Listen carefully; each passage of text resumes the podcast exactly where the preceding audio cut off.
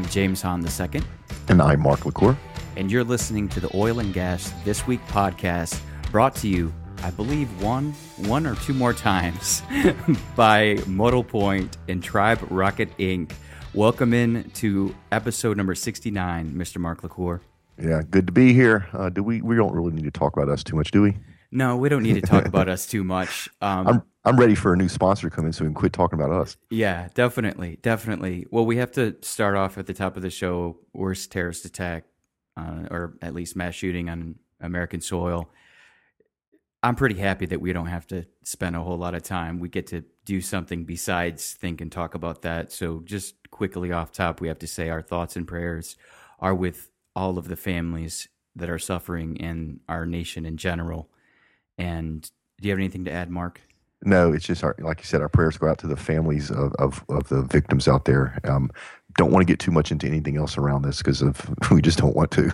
Yeah, for sure. So so not to be flippant about it because it's definitely a, a, horrible tragedy, but it's also a great reprieve that we can talk about something besides the tragedies going on. So let's get into something pretty cool that you ran into. It, what summit was it at the George R. Brown this this week? The Pump Summit Americas. Pump Summit Americas, and you ran into somebody putting together something pretty cool. I thought. No, really cool. So when you think about pumps and oil and gas, what's the one thing you probably never would, would connect with that? Anything digital, especially social media. Yeah. So a uh, uh, big shout out to uh, Charlie Matthews.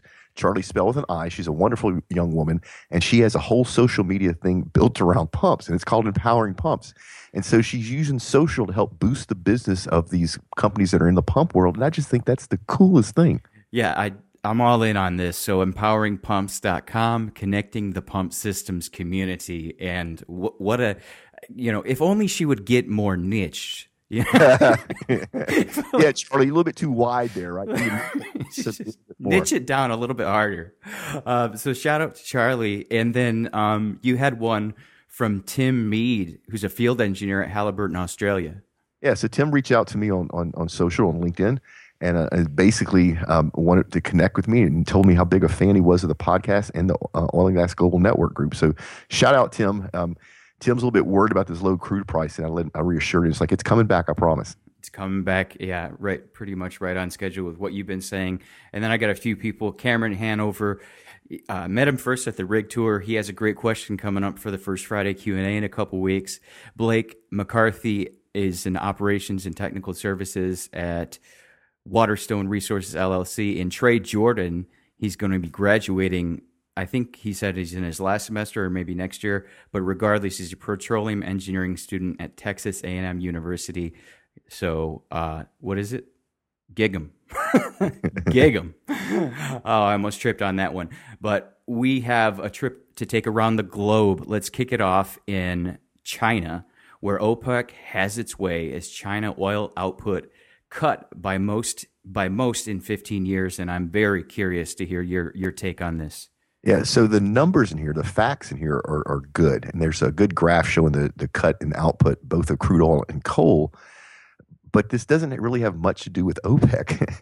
it's it's it's amazing, and, and I'm tired of saying this over and over again. It's amazing the people that don't understand that OPEC's first thing OPEC did nothing. They just didn't cut production, and they're not trying to put oil companies out of business either here or in China. Um, they did it for uh, uh, uh, geopolitical reasons because they use the price of oil as a weapon. That's that's their battleship. Um, but the other thing that's going on here that's, that's that they don't talk about too much is China's economy is slowing down, and China's production of oil actually is more expensive than them importing oil, especially in this low crude price market. So it's just a fiscal thing, right? If it costs you sixty dollars a barrel to produce it in your country and you can buy it on the open market for $47 a barrel, what are you going to do? You could buy it for $47 a barrel. Um, when the price goes up, productions will swing back up as their economy uh, uh, ramps up. It will go back up. If their economy continues to slow down, the production will go down. The other thing that they mention here, which is actually, a, I think, the bigger story, is they're um, looking to get away from coal. So coal is horrible from an environmental point of view. The pollution in China is is is is is almost. I mean, it's it's if you actually see it in real life, it's crazy to think that people live in that type of environment. And China knows it needs to get away from that. So they're they're switching from coal fired power plants to natural gas fired power plants, which is better for the environment. It's also better for the global gas industry. So um, good facts, good numbers, but the way that the, they slant on this is just wrong. This is really fascinating to me because that's exactly why I said I was very curious to hear your take because we're so used to talking about on this show how American producers are always, oh my goodness, OPEC is out to get us. And now we have an analyst who everything is about OPEC in terms of the the worldview globally. Yeah, and and you know one of the many things that I predict um, is that I think we have seen the best days of OPEC pass. I, I, think OPEC has been destabilized. I think as we improve our technologies and we build the infrastructure in the U.S., I think the U.S. will be the swing state. I think the U.S. will be able to outproduce OPEC at a moment's notice. Uh, and so it's going to be interesting politically to see what happens in the next 10 years. Definitely. Now, you threw an article in here that is pretty fascinating about what's going on with BP's Norwegian activities, introducing Norway's new oil and gas behemoth. Yeah, this is this is a major deal that that really didn't get any play. So BP has basically taken all their North Sea activities, right, and they were one of the um, the first people in the North Sea, and they have a lot of um, production out there, and they're and they're um, they're basically merging with a Norwegian company um, called Det Norsk, and uh, Det Norsk is actually owned by uh, Aker in a large majority. So this new company is going to be called Aker BP, and it's going to be their North Sea operations. Now, unfortunately for the North Sea, their fields are mature and um, their oil is expensive to get out because of the environment. Um, and so, where I think this company to go, I, so I think BP exited from a piece of its business that long term wise was not very profitable, which is smart. I think um, um, Aker went through this deal, went through this merger because they could increase the scope, literally the size of their company. And I think what they're going to do, James, is they're going to start making investments outside the North Sea. So it's going to be a North Sea company that financially is in good place because it's so big. But I think they're going to start picking up assets in other parts of the world, start going to production there. Does that make sense? Yeah, it makes a lot of sense, and it is quite a quite a big deal. And you, you're as far as I can tell, you're the only person that that noticed it. Yeah. Well, you would hope I would notice something this big in the oil and gas industry. Um, it, it's gonna be interesting. It's gonna be really interesting to see what happens. So this is the beginning. I mean, it's gonna end up being a, a 1.3 billion dollar year company, which is not super major size. But if they start investing in pipelines and in and refineries and you know petrochemicals as well as upstream assets, this could be the beginning of a new super major. Very interesting. All right, now moving things back home Oh man, I'm I'm just gonna wade into this one. I'm gonna tiptoe into this one actually, because it is a firestorm, political firestorm. And as much as we try to avoid politics, here we go. Exxon fights Massachusetts Attorney General's political probe, quote, political probe into climate change dissent. Yeah, so I stay away from politics because I need to deal with facts, um, both in my business and, when what, what, we do in the public and what we do on the show. I don't want to have a political slant. If we're wrong, or if one side's right and the other side is is you know we, we pull it out. So I'm gonna wade right here into politics. This is a very much a political agenda um, pushed out by the uh, Massachusetts Attorney General uh, Maura Healey, and it's just wrong. It is wrong for her to launch an investigation into Exxon into climate change and I mean, I've actually heard stuff where there's some, um, you know, some um, senators and representatives that want to actually pass laws where if people deny climate change, that that it's it's against the law. I mean, this is turning into. I mean, if you let this thing go, this is turning into very much a socialist control. And the thing that I find so just unbelievable that it's even gone this far is the documents that everybody's talking about that are supposedly secret were not secret. Exxon had them peer reviewed. So Exxon's climate scientists, this is back in the 70s, they found a field. Um, they knew that if they developed that field, it would release a lot, of a lot of carbon dioxide. And so they put their climate scientists on it to see what the effect would be. Their climate scientists came to their own findings and then peer reviewed it, which means they shared it with all the other climate scientists in the world to see if anybody could pick holes in, in their in their formulas and in their models and all that sort of stuff. And then ultimately, Exxon decided not to develop the field because it wasn't uh, wasn't going to be pro- profitable. And so then 40 years later, stuff like this is happening. So Exxon's having to spend their money to fight something that is literally just a, a political stab at the oil and gas industry. Um, the thing that I will be interested in see what happens, I know Exxon well. In fact, I was just at a client's um, facility earlier this morning, and I was talking to the head of their Exxon account, and we were both kind of talking about this. It's like they they Massachusetts has no idea who they're picking with.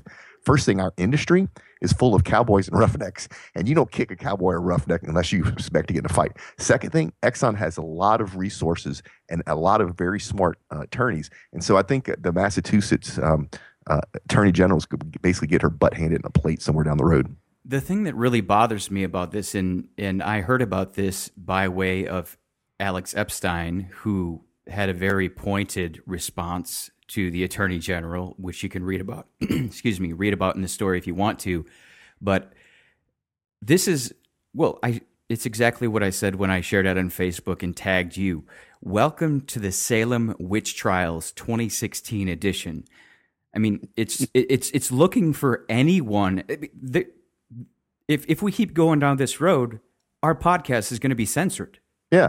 So this is very much an abuse of pro- uh, prosecution power, right? Our forefathers probably would put her in jail for doing this. So let's let's we'll make sure we stay on top of this story, but this is just utterly ridiculous. Utterly, utterly stupefyingly ridiculous. All right, moving on uh, to following up on a story that we talked about last week. Much ado about ethane. Why Shell is interested in this gas that goes into many products uh, Shell knows what the heck it's doing. Absolutely. Um, and you know, we've talked about ethylene crackers in the U.S. Uh, quite a bit. Um, you know, I'm gonna make another forecast, which is probably gonna be put into our 2016 forecast oil and gas industry. I think we're gonna hit an ethylene shortage globally. So if you if I'm right, the companies that are developing this this um, ethylene crackers are getting ready to make a lot of money in the next couple of years.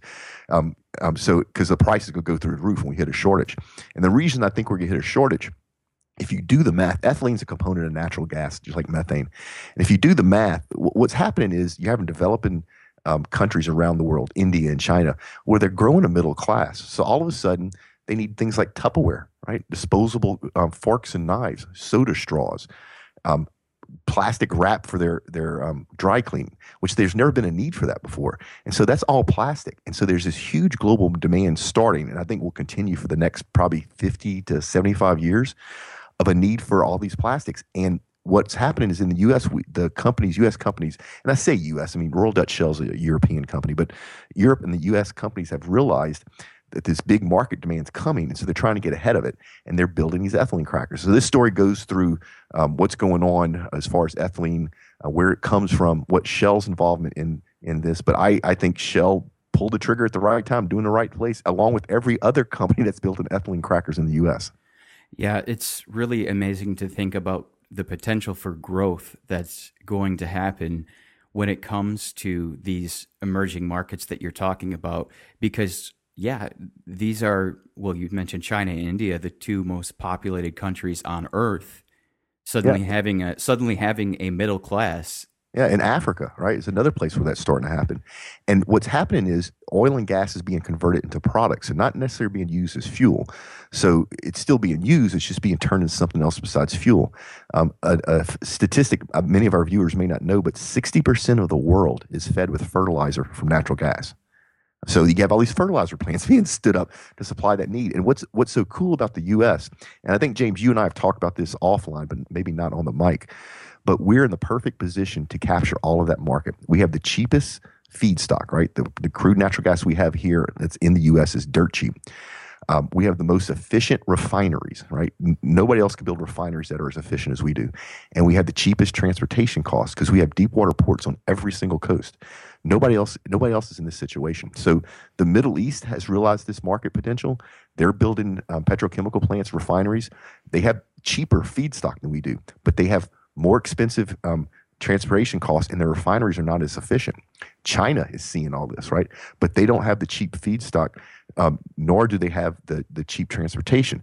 So, um, and and they can't build a refineries efficient as well. So, the U.S. is in, a, in an area where we're going to capture all of this market, which is just great for our economy and for our industry. Um, and as long as our politicians don't get involved and screw it up, we're we're sitting in a pretty place for the next hundred years.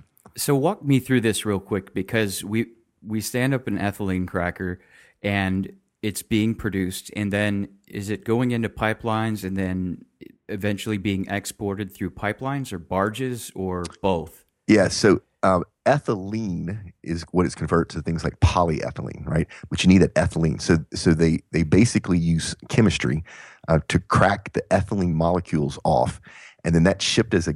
It's actually compressed as a liquid. It, it, it can be flown through a pipeline, but eventually hits a compressor station somewhere. Then it's compressed in a liquid. Then you can load it on a on a uh, you know a tanker, and, and then ship it somewhere in the world. And then when it gets there, they offload it as a liquid. They go through another chemical process, which then turns into plastics. Well, that's pretty damn exciting, honestly. That's that's It's- a it's- huge it's cool market. stuff, No, yeah. I know. I'm s- I, I'm being genuine. That is a huge market. That is. I- I'm very happy to see very smart people in America looking forward and saying, "Here's a market. We're going to capture it." Yeah, and what's cool about it is since the end product is not manufactured here, this is just the raw ingredients for it. These ethylene crackers, it makes the most business sense to put them wherever the natural gas is. So this, um, these jobs are being put in parts of the country that have gas, but normally have no other industry. In places like Ohio, right, and Pennsylvania, and any place there's gas, there are ethylene crackers being stood up, uh, which just helps the economy as a whole in tho- those parts of the country. It's a beautiful thing. All right, so let's move offshore. Transocean. Can the shale sweet spot be applied to the offshore drilling sector as well? What do you think, Mark? No, it's that simple. It really is. It's it's two radically different business models.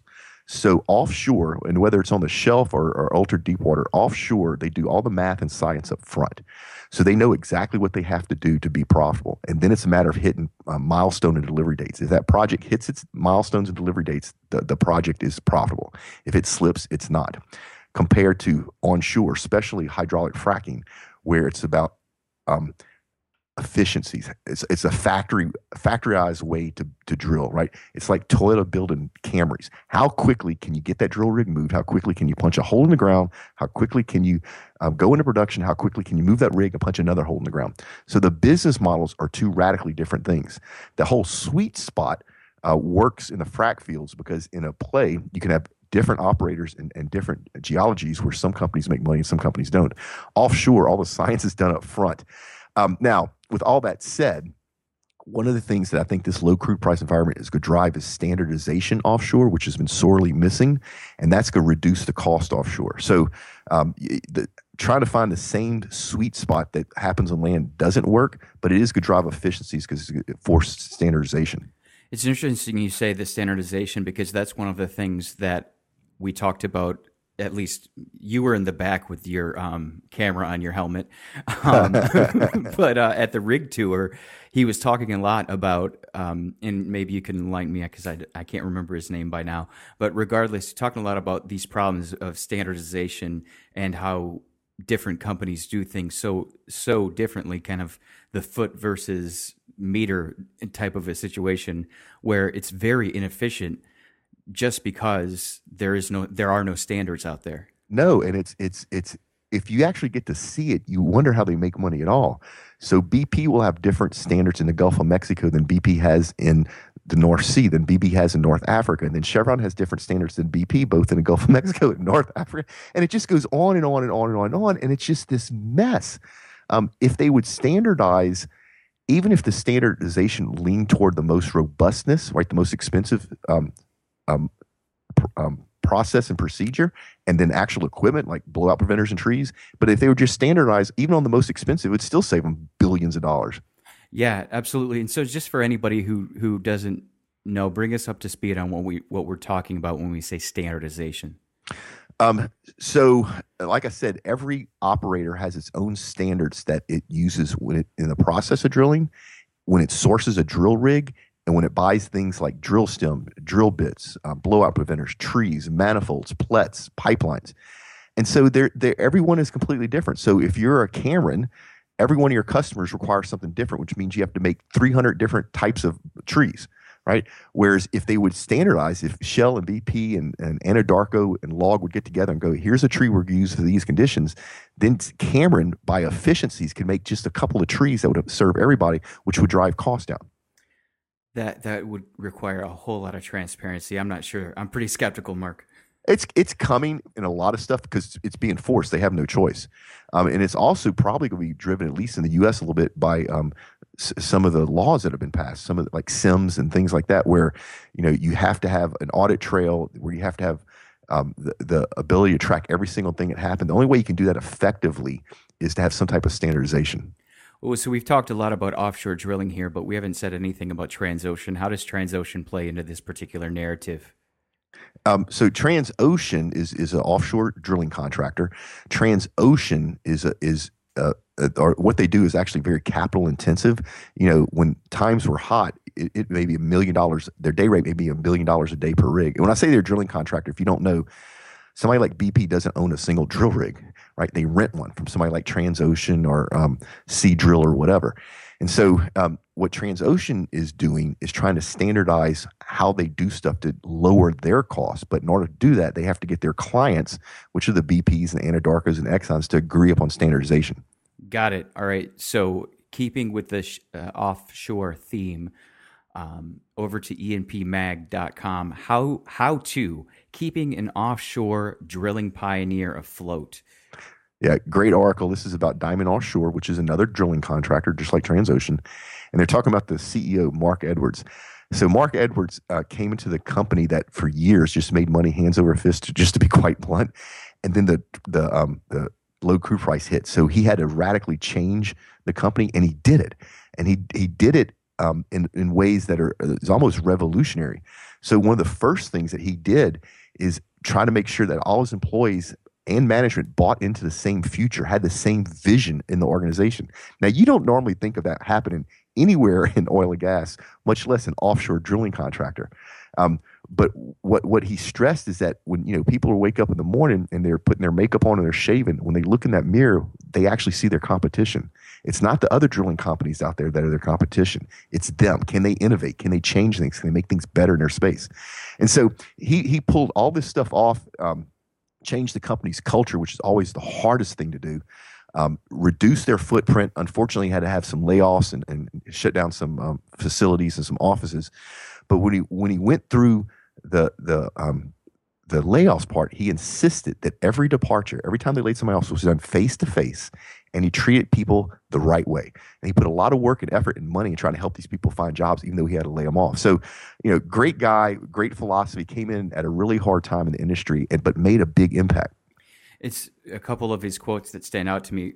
It's always interesting to hear someone say we were printing money, but um, they they were they were they were printing money. But the it just shows you that the type of leader that this man is when he says, "If I get hit by a bus tomorrow, I know that this company is going to be all right." That's how that's how deep he's driven the culture in a company. Yeah, so let me tell something that the operators out there are probably really happy to head hear, and the drilling contractors probably put a um, bounty on my head for saying it. But when times were when times were great, when everything was at a peak, especially deep water, um, the markup, the margins, the unadjusted, not final, but the unadjusted margins on those drill ships are probably about 40, 45%. That's how much money they were raking. So they were printing money.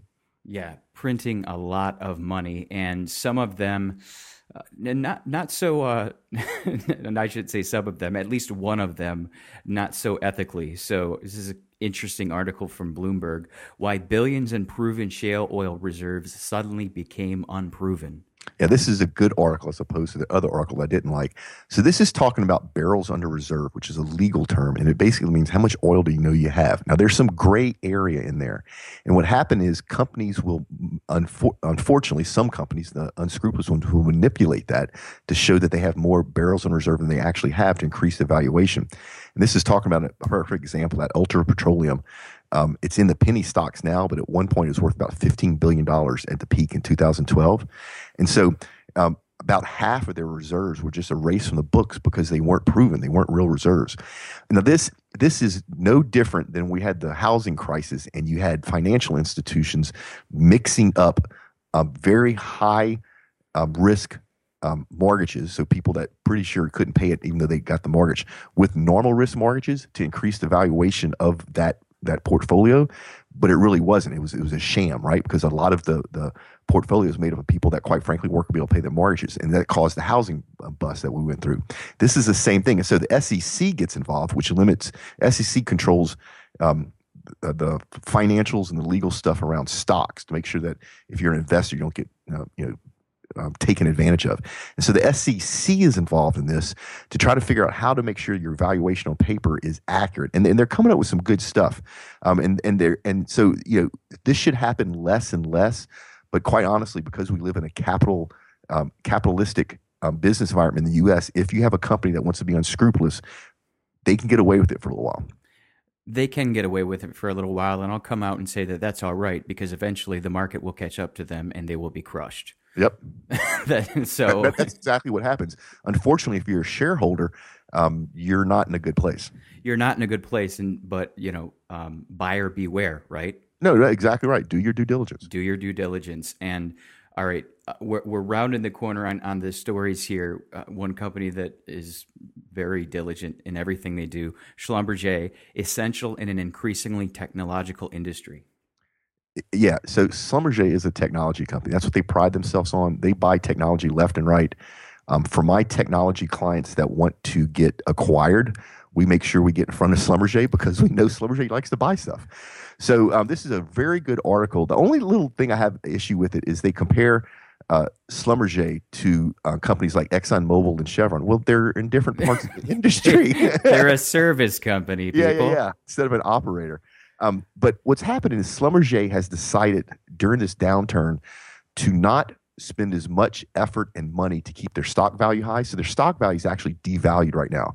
But they're doing that because they're hanging on to people and they're also still doing acquisitions, right? They just bought Cameron, which is long term wise could be awesome for them. So um, so I expect Schlumberger's stock price to come back. Um, I, I, you know, with the true transparency, I'm actually a stockholder, shareholder of Schlumberger. Um, they usually do really well. They're a smart company. Um, it's going to be interesting to see what happens with this Cameron acquisition because now they're moving into the manufacturing side besides their normal services side. Um, I, I, think it's just going to benefit them long term. I, I, think the market sees that as well, right? You just had uh, Technip acquire FMC, even though they call it a merger, they actually acquired them. Um, so it's you know it's it's this is going to be interesting moving forward.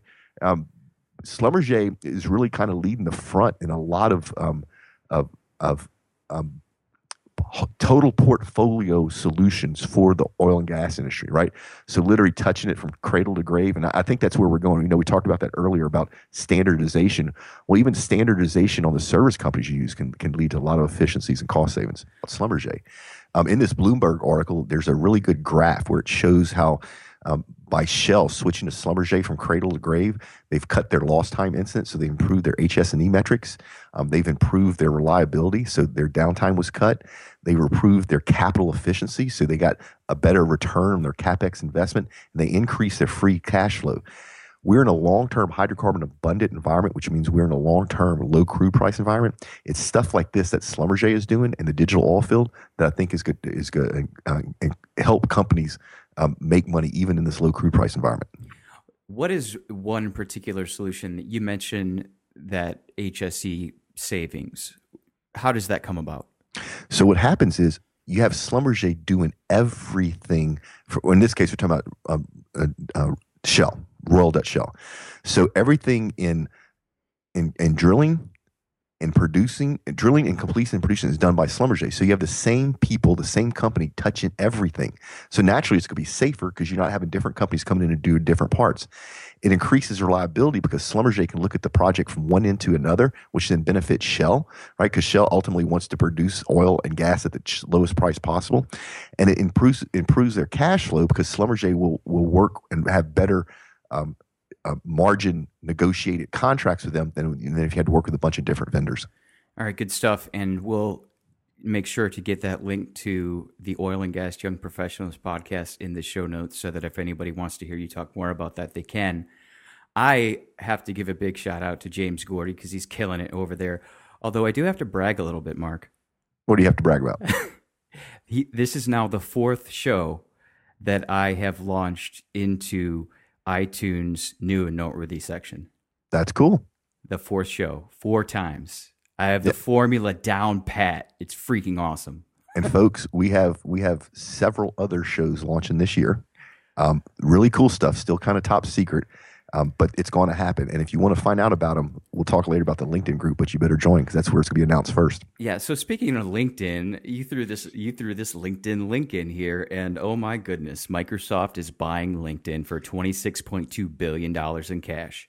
Yeah, I think this is so shrewd and so business savvy. You know, Satya Nadella, their their current CEO, is just a genius. Um, here's something you may not know, James. Guess who has the biggest number of users of their free um, Office type of software out there? I'm gonna have to say Microsoft. So everybody would say Google Docs, right?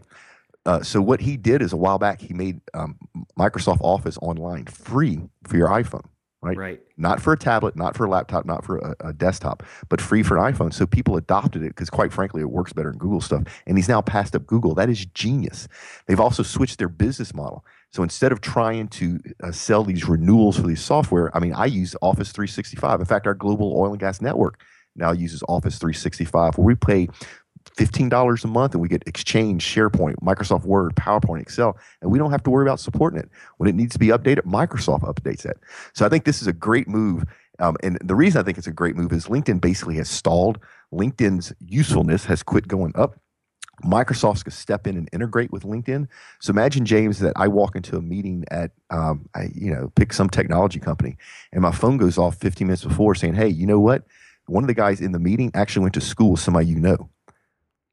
Yeah, I think uh, I'm I'm I, am i am not as bullish on this one as you, just because of the fact that LinkedIn has stalled so hard for so long, and they're going after the enterprise clients at such a such a high rate that I'm I'm I'm a bit bearish because I'm I'm wondering what the long term implications are going to be for small business owners and if it's going to turn into a Facebook type of a situation where it's a pay to play. No, no, no. I don't. I think it's be the opposite, right? I think what Microsoft sees the most value in this is LinkedIn's community, and so if you see the most value in the community, the worst thing you can do is do anything that limits that community, like implement the the Facebook model where you now have to pay to be seen.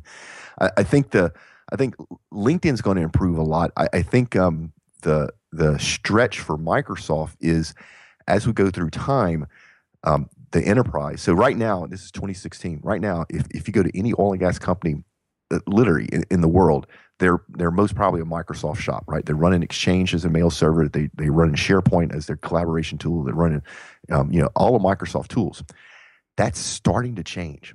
CIOs and the business leaders are starting to look at other things besides what they think of as big Microsoft. So the Microsoft's in a race right now to try to appeal to the smaller businesses to try to be modern, fast, quick, to not be the old Microsoft.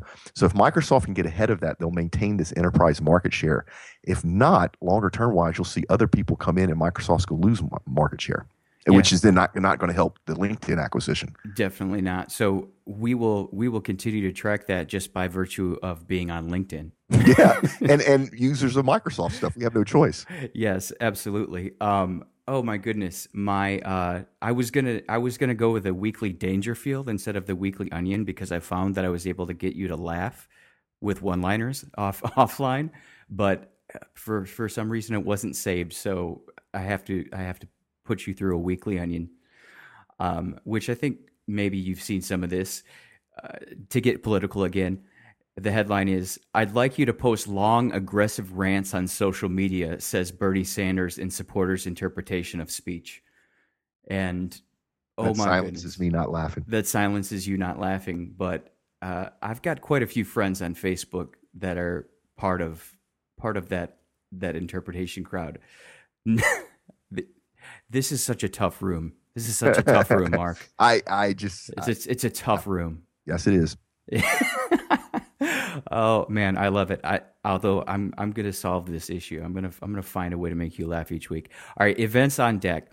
We have one, unless you have any other off the top of your head that that we're missing. But we have DUG East happening in Pittsburgh, Pennsylvania. I am not congratulating the Pittsburgh Penguins for winning the Stanley Cup. I give I give them zero points. But it is happening next week, June 21st through 23rd, up in Pittsburgh at the David L. Lawrence Convention Center. Tell us about DUG East. Yeah, so this is developing unconventionals. This is um, Hart Energy's um, uh, event. Um, if you're in that world, if you're in the frac fields in that part of the country, go check this out. You know, one of the things that I think a lot of benefit from the Hart events is they actually bring some really expert speakers in, and so it's much less. It's not really an expo; it's much more of a conference. Um, so if you're in the business in the unconventionals in this part of the country, go go check this out. Yeah, and actually, I said I said one, but just to make sure that that we're on track here, because I believe the security is next. It's it's coming up too. Yeah, that is coming up. We just we we'll have to do some research offline and put it in the show notes. Yeah, let's let's do that one as well because it, oh yeah, it's the fourth annual cybersecurity conference. It's the 27th through 29th. Just want to make sure that we're on top of that so that I get there. Yeah, that sounds like a great show. All right, and then moving on to other business, we have the first Friday Q and A. Uh, less than two weeks away, and I was cleaning out my downloads folder, Mark, and came across a a batch actually that that I missed over the course of I don't know a few months and so forth. Are they old? Are they asking when oil could start dropping down from the hundred dollars a barrel yet? No, they're actually very evergreen. So it's some great questions that we have, but but we've we've got plenty of room for more. So tell us about the first Friday Q and A. Yes. So before we get in that, were they in there because they weren't left on the actual blog post? That is, that would be a good reason, yes. yeah. So before I talk with this, folks, if you have a question for us, the best thing to do because James and I are busy is literally on the show notes, which is actually a blog post. Just put your questions there. Then we can't lose them because they're they're on the cyber cyber world. Um, if you have any questions about the oil and gas industry whatsoever, I don't care if it's about production or downstream or culture or whatever, reach out to us, ask a question. James will give you extra extra brownie points if you actually leave a voicemail because he's been dying for somebody to leave a voicemail. Um, but this is one of our, our um, this is one of our, our episodes that we get a lot of attention to. People love our, our first Friday Q and A. So leave us a question, and if you do, we'll we'll give you a shout out on the air. Yeah. So if you have a question and you want to leave it on this episode's blog post, the show notes, then it's at triberocket.com forward slash TW69. And you mentioned the LinkedIn group, Mark, and it continues to grow. Yeah, it's um, it's awesome. So our LinkedIn group is actually Oil and Gas Global Network. There's a reason it's called that. You'll find out soon, but only if you join. If you don't join, you'll be in the dark. We also have a live event coming up in September. Once again, it'll be announced on LinkedIn group first, and it's going to be very limited. So if you want a chance to even go, you need to join the LinkedIn group. And then finally, it's a great place, man. It's all your peers there. It's the oil and gas family. Join, ask questions. People help each other. So just take a couple minutes, go join. You'll be glad you did. TribeRocket.com forward slash LinkedIn. And we got a really, really great review from Rationalist, five stars. Heck of a hand is the name. I love the handle. Uh, their insatiable curiosity is infectious. Insight and ta- um, tacit knowledge, usually acquired by years of industry experience. They ask the right people the right questions. Keep pushing, gents. John Z. Yeah, thanks, John. That's cool. It's really cool. It's really cool. But we're still short of 100. So, so, and, so and give us the keep, sales pitch. Yeah, we're going to keep asking until we hit 100. So, do me a favor, right? We're in a growth mode here, and it's good. We're, we're spreading the joy of the oil and gas industry throughout the universe, but we need your help. People in other countries, people in other planets, people in other states can't find other planets. Yeah, you never know. It. Never know. right? Google's pretty big. It's pretty big, yeah. yeah. They cannot find us unless you help us by leaving us a review. You leave us a review, it elevates us in the show notes, so more people can find us so they can join the show. So please, please, please, and I'm gonna keep freaking asking you until you do it leave us a review. We just want to hit 100. And where are we now, James? We're at 90 some, 94, I believe. Uh, so I think we picked up a couple ratings, but we're still at 92 reviews. I don't know. It, it's in that in that low 90s range. So we right. just we just need 10 basically. All right. We know there's over 100,000 of you that listen to us there's no excuse for 10 of y'all not taking a few minutes and leaving us a review. James, can they do it from the iPhone or no, they have to do it from desktop? I've done I've done review. Yeah, absolutely. You can do it from your iPhone. You can do it in the podcast app. So or you can go to triberocket.com forward slash TW reviews on your desktop, and that'll take you straight into the iTunes store. And we've mentioned a whole lot about the show notes, so we don't need to cover that again. And if you've enjoyed the show so far, please share it with your friends.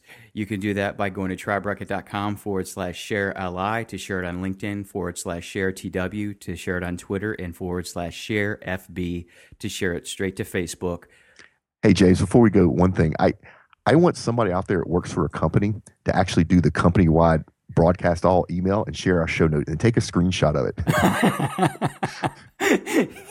wow. And, and, and wow. actually, what you really should do is wait till your coworker leaves his desk for a second and go do it from his account. This way you won't get in trouble. Oh my gosh. I cannot wait to see if this happens. Yeah, I'm so somebody do that. Send us, send us a screenshot. The all company. Oh man, you're gonna get someone in trouble with five thousand people. um, that's wonderful. All right. Anything else, Mark? No, let's get out of here. So, folks, do great work, pay it forward, and we will see you next time. Go find some grease, guys.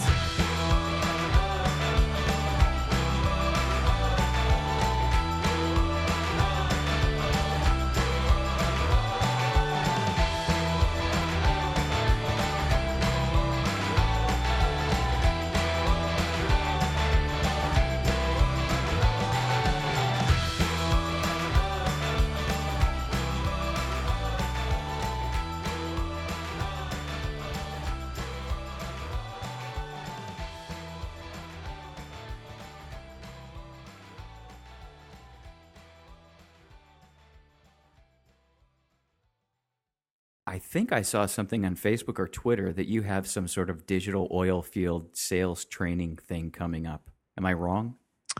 Uh, yeah. All right, I'll, I'm going to cut this out. So it's 28.